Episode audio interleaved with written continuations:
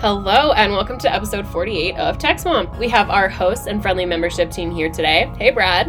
Why, hello there. Hello. Caitlin, what is up? Oh, you know, just membership chilling. I wondered. I wondered. Um, and of course, myself, Alex. Um, so this month, we're sitting down with Matt Schwartz, policy associate and resident privacy expert here at the App Association, to walk us through our white paper about government restrictions on the platform privacy and security measures and the impact it has on small business. Um, but before we get into that, we're going to hit tech history and run through some DC headlines. Speaking of security, January 20th, 1999, 23 years ago, one of the first major malware attacks hit businesses and consumers across the globe. The Happy 99 worm, also known as Ska or I-Worm, first hit inboxes in January 1999. The malware invisibly attached itself to emails and displayed fireworks to hide changes being made to the device um, a display message when uh, then wished the user a happy new year. Um, and this happened without the user knowing anything nefarious had ever happened. Um, the Happy 99 worm was the first of a wave of malware that struck Microsoft Windows computers over the next several years, costing businesses and individuals untold amounts of money to resolve. Um, happy New Year. Um, and the rest is tech history.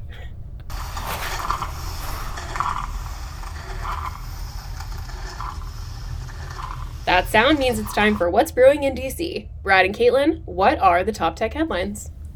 America's race to 5G kicked off with an abrupt halt earlier this month after the rollout caused issues between airlines, wireless carriers, the FCC, and the U.S. Department of Transportation, and led to severe travel delays across the globe.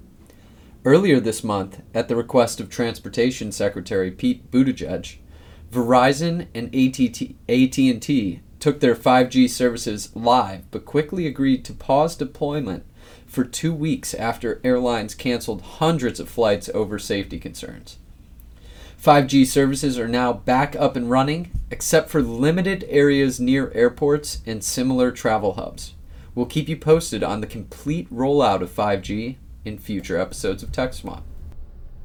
Ahead of tax season, the IRS announced a new requirement to use online services. Your face. Hmm. That's right. Beginning this summer, if users need to access tools like the Child Tax Credit Update portal, they're going to be directed to create an account with a third party identity verification system, then upload a government ID, and then take a video selfie to verify that government ID.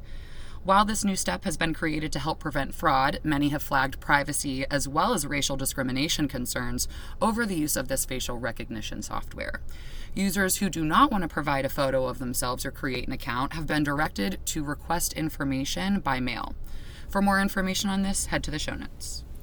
Earlier this month, the Biden administration expanded the list of degree programs that make international students eligible for a three year work permit in the U.S.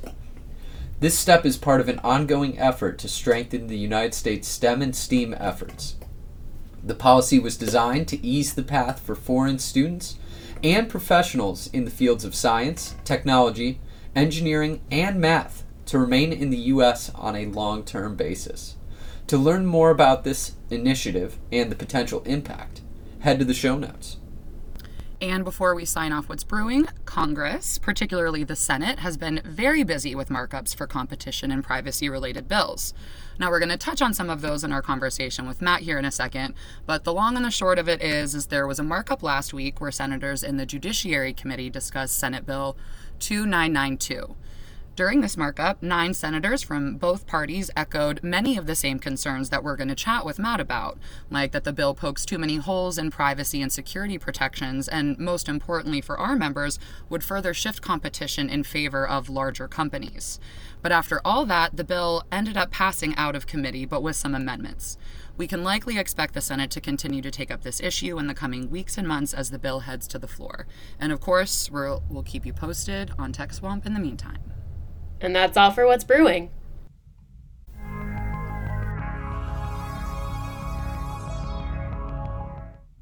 as we mentioned earlier, we're being joined by Matt Schwartz, policy associate and resident privacy expert here at the App Association, um, to walk us through our white paper about government restrictions on the platform privacy measures and the impact it has on small businesses. Hey, Matt, we're so excited to have you join us. Thanks for having me, everyone. Um, it's going to be a good one. I'm super excited to talk about this paper. Um, but before we dive into the findings, I want to sort of take a step back and give a little summary about kind of like the state of privacy as it relates to competition. Um, throughout 2021, we saw lawmakers across the globe taking a closer look at the relationship between like large digital platforms, market power, and consumer outcomes um, on privacy. And, and this really resulted in a wide range of policy solutions that attempt to balance both imperatives. But if you ask us, or maybe the small business app developers that we represent, a lot of the measures that are being considered by Congress and in state legislatures um, across the U.S. don't quite strike that balance that they're hoping that the legislation would. Um, some of these proposals require app platforms to make some compromises when it comes to privacy and security of their ecosystem ecosystems in the name of competition. And many of these sacrifices would undermine overall trust in app stores, and as a result, in many of our member companies. And that is a trade off that we just do not believe needs to exist. As legislators and regulators scramble to introduce these antitrust proposals. Which, by the way, is meant to be directed at large tech platforms. Um, but the entire goal of this kind of legislation is to create more competition by empowering smaller companies. Um, but unfortunately, this kind of legislation really does have the direct opposite effect. Which is why it's so important for lawmakers to take the perspective of our small business members into account. These proposals absolutely stand to disrupt the secure app ecosystem our members have built their businesses on and negatively affect the very competitors they seek to empower. Absolutely. So, because of all these proposals, we have recently published a white paper that takes a deeper look into the implications of government restrictions on platform privacy measures and the impact on small app developers. And uh, who better to talk us through that than our resident privacy expert, Matt Schwartz? So, Matt, um, can you kind of give us an overview? What are the key findings uh, of the of the paper? Kind of the top line. Yeah, totally. Um, I think the first thing that we can talk about, which I think you guys covered a bit, is just kind of this idea that the platform antitrust bills that we're talking about essentially create this trade off where some of the uh, perceived flaws of uh, the state of competition in, in the large platform space are kind of being put on a pedestal over some of the good privacy practices and tools that uh, platforms actually create and that our members can take advantage of. Um, and I think, you know, as a result of that, some of these bills, uh, like S2992, which was just marked up in the uh, Senate Judiciary Committee last week, if they were to pass, the entire secure ecosystem of app stores could be thrown into question, which is only going to, to hurt our members. And the, th- the second thing is, you know, I mentioned some of the, the privacy tools that our, our members take advantage of that could be made illegal or at least uh, seriously curtailed by these types of bills. Um, that was kind of another key element of, of the report. Uh, things like privacy labeling, app tracking transparency. These are some of the newer innovations at the platform level that consumers are really taking advantage of, especially if you look at the uh, opt in rates uh, for app tracking uh, in, in, in, particular. That kind of make it easier for, for good app developers to show how they're protecting consumers' data. Um, if we assume that those privacy features are, are anti-competitive because they deprive uh, certain third parties of, of consumer data, I think that kind of represents a fairly substantial step back for the industry from a, from a privacy perspective and would probably do more harm than good, uh, especially reputationally uh, going forward. And then you know, another big element of the white paper was just kind of looking into how side-loading mandates, in particular, would undermine uh, user trust in, in, in apps. Um, I'm sure the listeners of this podcast are probably already aware of the side-loading issue, but I think one thing we wanted to highlight in the report was just uh, to show how by forcing uh, platforms to allow side-loaded apps, uh, the end result kind of might actually be less competition as the quality of apps uh, consumers use degrades over time. So the idea behind that was just kind of if, if users download a side-loaded app that might be low quality or fraudulent or just straight up malware, they're going to start to reduce their their purchase and download of, of apps, uh, especially to try and reduce it only to those developed by bigger brand names who they they've you know already heard of and they can they can trust. Um, and I think you know from our small business member perspective, that's going to hurt us because we don't have that that type of, of brand trust, and we do kind of uh, often rely on, on the trust that the app e- ecosystem currently has because there is very little malware in the current uh, the current app store, especially the Apple App Store. So that was a- another key uh, element of, of the white paper that we wanted people to take away. Absolutely. Um, well, you know, you just mentioned consumer trust. Um, I want to kind of talk about, you know, requiring app platforms to make compromises and the problems that that could lead to with consumer trust. This is something we've definitely talked about before on the podcast, um, but it's it's definitely worth diving into again because you know those small developers, are members, have the most at risk when it comes to losing that consumer trust. So what is, what is in these kinds of proposals? Um, you know, the, like the Senate bill that you just mentioned, um, and how do those provisions start to erode consumer trust for for small business members on platforms?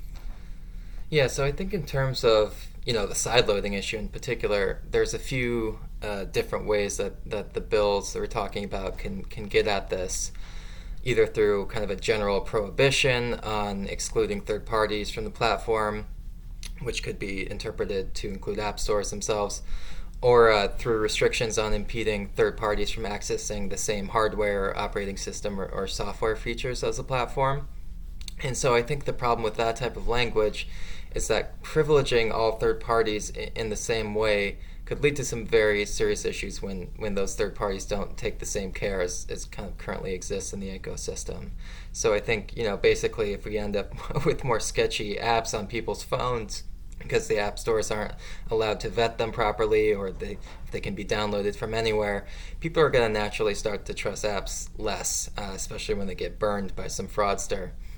And so, like I was saying, the the smallest players in the ecosystem are going to be uh, the ones that get a drop off in usership. Uh, you know, as as bigger brands uh, take those downloads instead. So, you know, I think there's some research in the paper and elsewhere that that shows. Um, how bigger companies are often more resilient to reputational harms than, than smaller companies.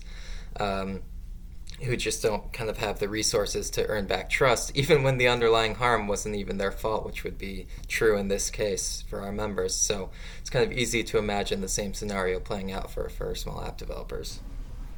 That makes a lot of sense. Thanks for breaking that down for us and the listeners. Um, one of the other key findings has to do with how heavily developers and their customers rely on the privacy features and the risk of those being stripped. Um, what can you tell us about the impact that would have on developers? Yeah, I think that gets to a major problem with how these bills were drafted. Um, the platform's going to have to meet a very high bar to convince a court that its privacy features do not harm competitors and we're kind of the, the least anti competitive way to do that privacy feature. So, you know, for example, it's it's easy to see something like app tracking transparency just getting eliminated because it could be said to harm Facebook's advertising revenue, and Facebook is a is a competitor to Apple, obviously. Uh, you know, in reality, I don't think that many people actually have a big problem with Apple creating a higher standard of privacy and uh, depriving Facebook of that information. Um, and in fact, some some folks in Congress have recently introduced uh, legislation that w- that would kind of mandate that type of thing, anyways. But you know, and, and I think developers too, uh, especially those who are not monetizing through really uh, invasive behavioral advertising, um, like these types of privacy features, because it allows them to uh, have an easy way to differentiate uh, themselves from some of those who do gobble up lots of data. Uh, you know, privacy labeling is, is probably another one that that our members like to take advantage of because it allows them to kind of quickly get down all of these uh, privacy features that they have and, and tell folks straight up where their data is going, and I think that's a good thing if if you're a good actor. And so, just generally, yeah, I think um, the framing of privacy in these bills is something that you as something that you have to to prove to a court is okay is just kind of a, a, a real negative for a lot of the stakeholders involved here. Absolutely. And I know we've sort of touched on this a couple times, but um, it's something that I know our members think a lot about, which is sort of this idea of sideloading and, um, you know, sideloading for, for those who are still a little bit unsure. It's really sort of this process of downloading and installing mobile apps onto a device done sort of through an unauthorized third party app store or straight from the web. And I think that the concern is like if this is something that becomes mandated, what then? What then is really going to happen. Obviously there's trust but are there are there sort of other things that we're concerned about? Yeah i think the trust is is the main thing honestly. Um, we know from from uh, stats uh, given out by the platforms that that a lot of malware comes through those uh, those apps that are, are downloaded not through official app stores. Um, I think we saw something that like 99% of all ma- malware in in app store uh, in app stores comes from apps that were that were sideloaded, um, which is allowed on on the Android surface right now. Um, you do have to click through a few warnings, but that that's allowed. So just kind of goes to show that um, the vetting that the app stores do uh, is is doing a lot actually. Yeah, well, and I also think this is related to sort of the last kind of thread I wanted to touch on, which is sort of, um, you know, I think what these bills do in a way uh, that is maybe not being talked about at sort of a wider level, which is why it was so important that we put out this paper, is like there is an impact not only on developers but also on consumers. Um, and so, you know, obviously for our members, um, consumer trust really matters. Can you kind of talk a little bit about what what we are sort of saying when we're saying consumers trust in in sort of developers and apps?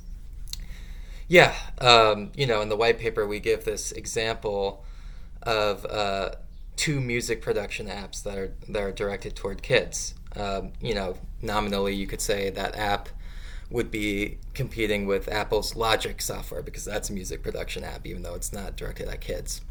Uh, and thus, it would kind of fall under the protection of, of the platform antitrust bills. You know, the problem comes in for consumers when one of those apps takes advantage of these new protections in these bills and starts serving targeted ads to children. You know, that's against App Store's uh, terms of service, and it's a COPPA violation, obviously.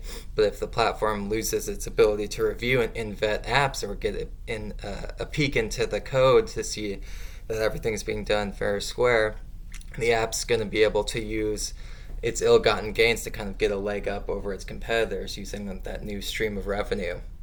And so, you know, what this does is just kind of create a race to the bottom mentality that, you know, not only hurts the apps that are trying to compete fair and square, but also uh, the children who are using that app who don't uh, now have that protection uh, that the App Store used to give, to give them.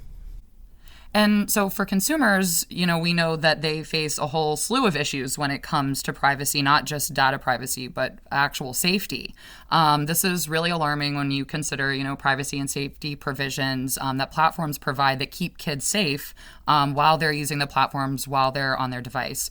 Um, Matt, can you kind of talk us through what some of those provisions look like and, and what is at risk if if they're removed?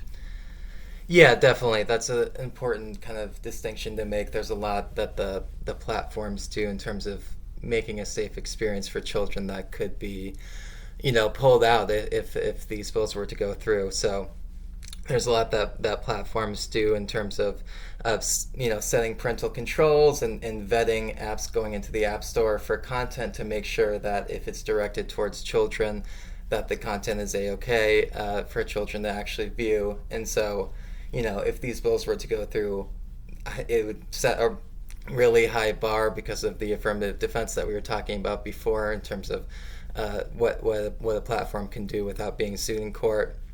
And so, uh, yeah, they might have to step back from their kind of parental safety role, which again is going to just create a, a less safe ecosystem for for users. Yeah, I feel like it also kind of puts a lot more on the consumer. You know, one of the great things about platforms now is you kind of go, you download something, and because of all of the things that exist at the platform level, you pre- you feel good about it. But then like now, you know, as a parent, you would have to go and you know do all of the research about this app in a way that I think you sort of don't right now. Which like maybe that's good, maybe that's bad, but the reality is it's not what's done right now. And if that goes away, it reduces use of the app store. So I know it's something that our members are definitely um, thinking about.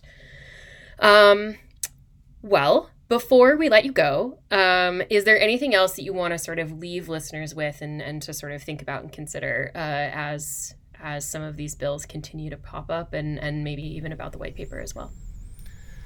No, yeah, definitely. I think we just kind of wanted to reiterate this idea that we, we do think that, you know, competition is important, but we shouldn't throw the baby out with the bathwater and totally uh, kind of put it on a pedestal over privacy in this way, you know.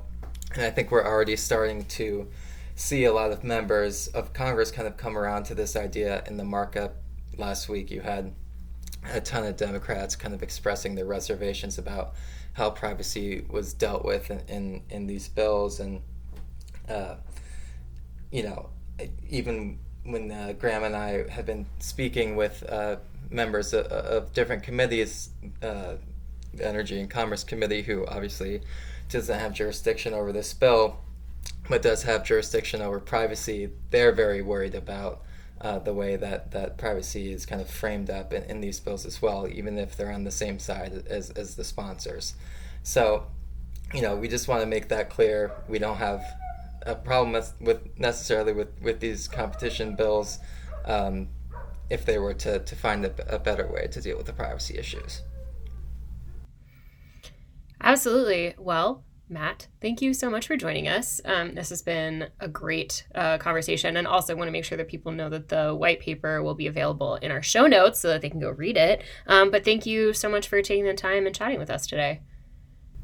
Thanks, guys.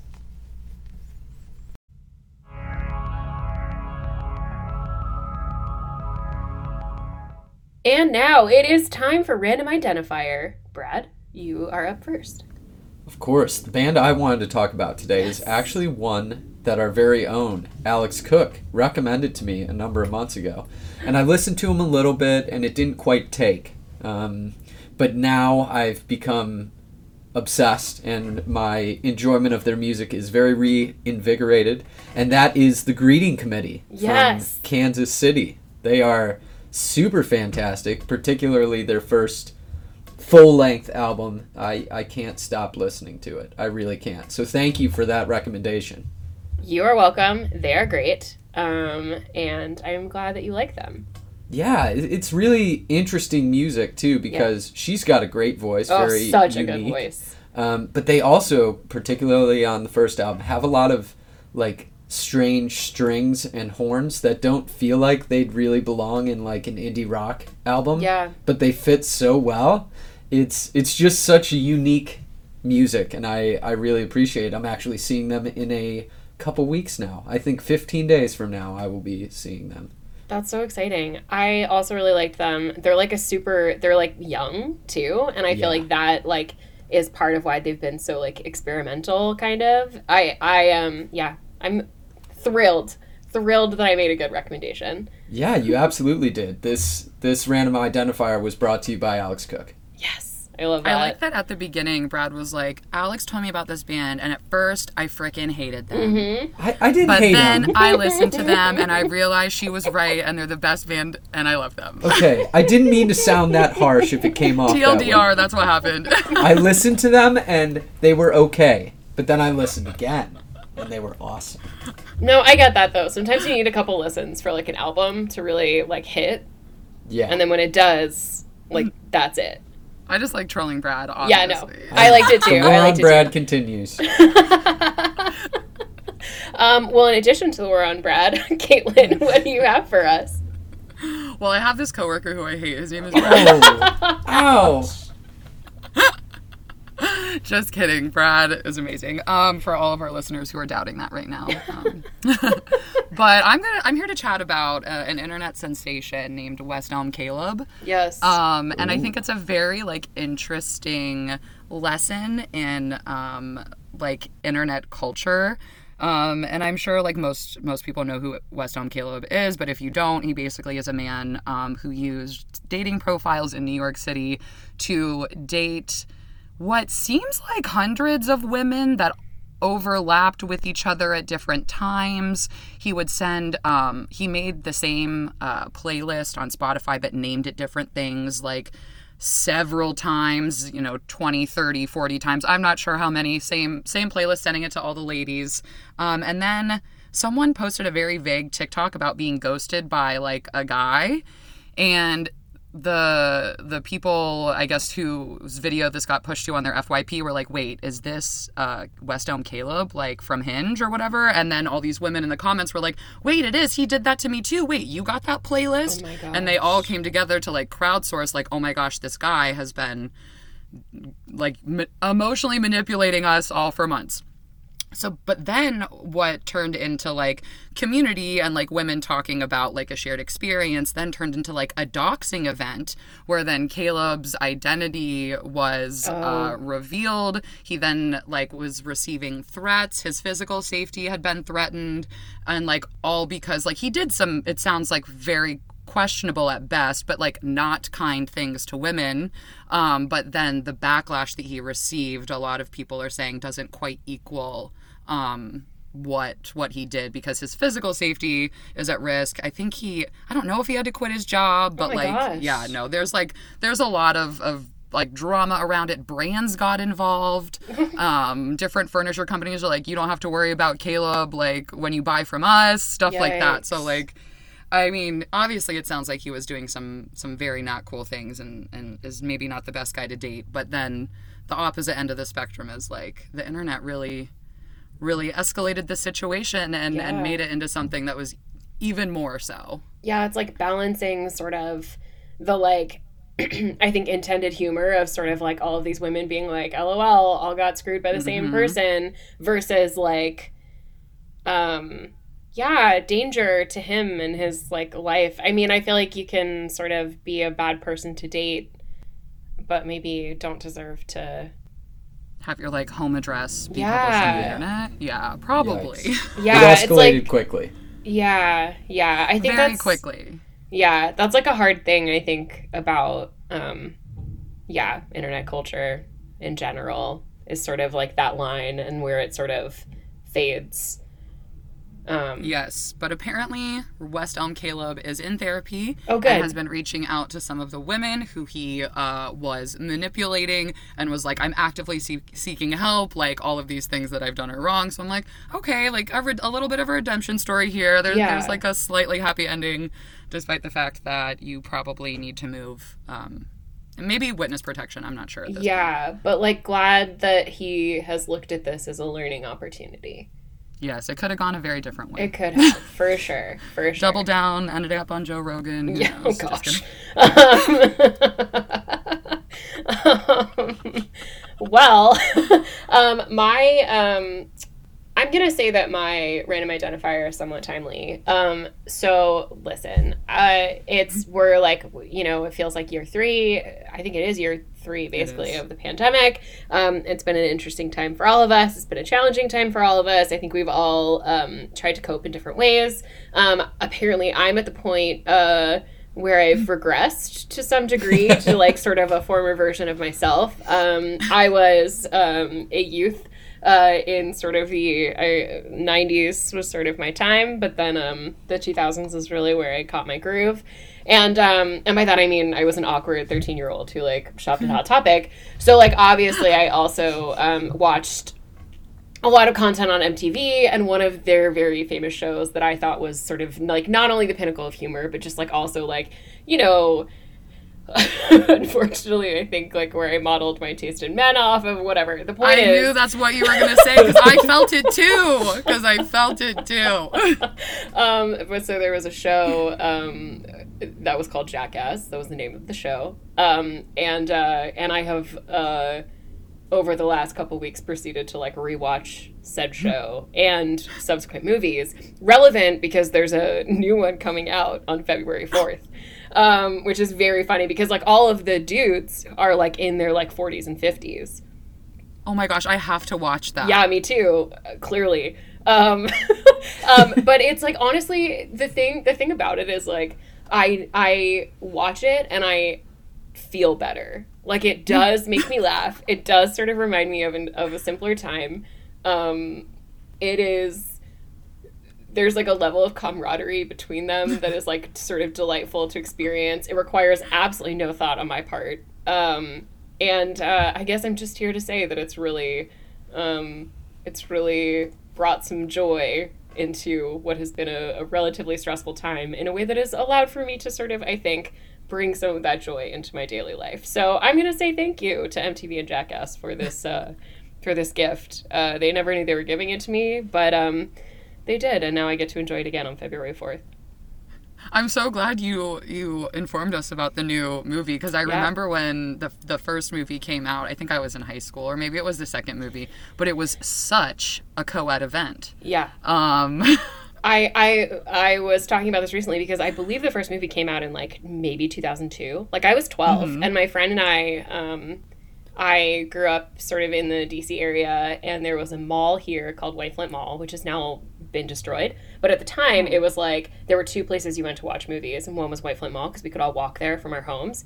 And the other um, was like downtown Bethesda. So anyway, my friend and I went to White Flint Mall and we got Aunt, Auntie Anne's pretzels and we snuck them in our purses. And then we, we bought tickets to see like we were 12 so we bought tickets to see a show that you like a movie that you could get uh, tickets for as 12 year old um, and then we snuck in to to the first jackass movie which was definitely rated r and we were definitely not 17 and um and um oh oh the joy it brought us we even like i think we like both bought it for each other that year for like our birthdays like on dvd oh you know my what i mean like it was it was Well, I like how you guys were breaking a ton of rules. It was like first the pretzel, Yeah. then the ticket. Yeah. Like, I mean, well because we wanted to sort of model some of their behavior but like not the dangerous stuff just the sort of like you know rebellious stuff Yeah.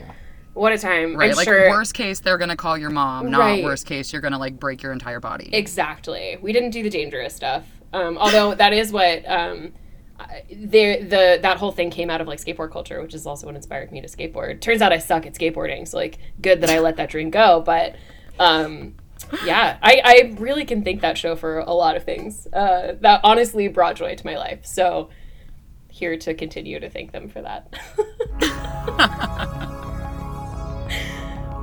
Okay, folks, that is it for Text Bump. If you heard anything on here that piqued your interest, head over to our website and make your way to the podcast section. We'll have notes on today's episode that include links to all the good stuff.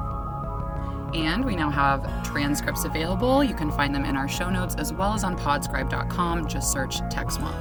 And don't forget to subscribe on Apple Podcasts, SoundCloud, Spotify, and Stitcher. And of course, we would love a rate and review. Five stars only, please. That's all for today, folks. Everyone say bye. Bye. Bye. Bye.